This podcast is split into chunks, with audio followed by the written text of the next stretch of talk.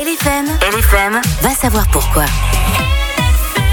C'était le 1er mars en 1983 que les premières Swatch sont arrivées sur nos poignets. Et tu t'es intéressé, Guillaume, au marché de l'horlogerie. Avec un petit quiz des familles. Oui. L'horlogerie et la Suisse, vous le savez, c'est une histoire de longue date. Mais les premières montres, la première montre officielle ne serait pas de chez nous.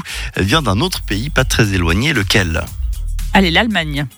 Ça me semble pas mal. Eh bien, c'est exactement ça. Ouais. On n'arrive pas très bien à dater le moment précis de cette invention, mais elle serait vraisemblablement entre 1503 et 1530. Alors, c'était pas porté au poignet comme aujourd'hui, mais on parle des premiers appareils qui donnent l'heure et qui sont réellement portables. Par contre, c'est par chez nous qu'on trouve la plus ancienne marque de montre qui est toujours en activité.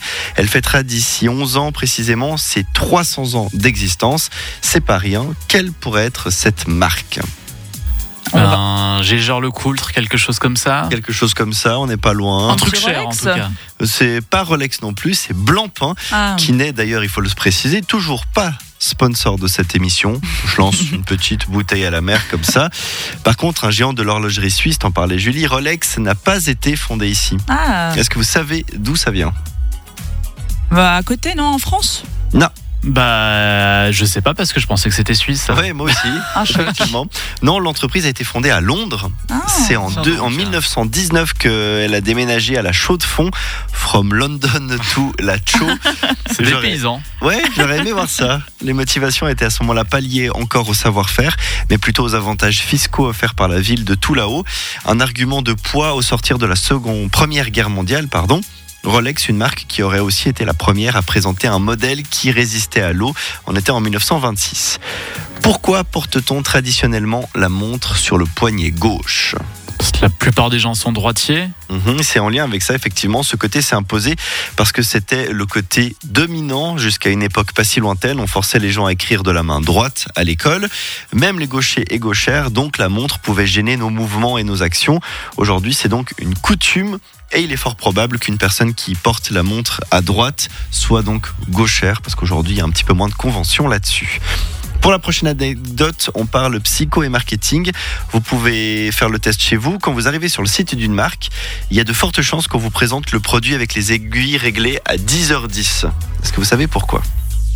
J'ai appris ça dans un vieux cours, c'est le signe Oh. du, de la victoire, le V de la victoire. Ah, moi j'avais pas cette information, Ah. mais peut-être aussi, ou pourquoi pas? Parce que si c'est 17h35, c'est moins joli.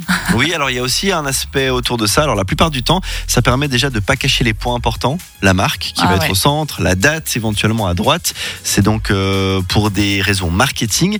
Mais il y avait aussi l'aspect psychologique et apparemment, les aiguilles à 10h10 feraient intuitivement penser à un visage qui sourit. Ça évoquerait donc quelque chose de positif. alors que si vous inversez, vous mettez en bas, c'est-à-dire 8h20, Ah. à l'autre bout du cadran, ça exprimerait plutôt un visage triste. Donc voilà, il y a des gens qui ont taffé le truc. Finalement, dernière question, petite question fashion, ça va te plaire Evan. À quoi servent les petites poches dans les jeans qu'on peut avoir? Tu sais, euh, la poche dans la poche. C'est pour Oui. un gousset à l'époque. Oui, c'est ça. Mhm, Effectivement, c'est venu euh, pour. Alors aujourd'hui, on néglige surtout de la monnaie, on va Oui. glisser plein de choses.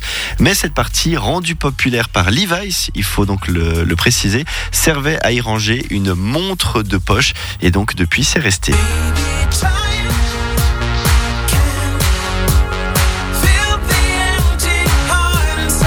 Et ben voilà, vous y penserez quand vous mettrez votre petite flic-flac euh, au poignet ce matin.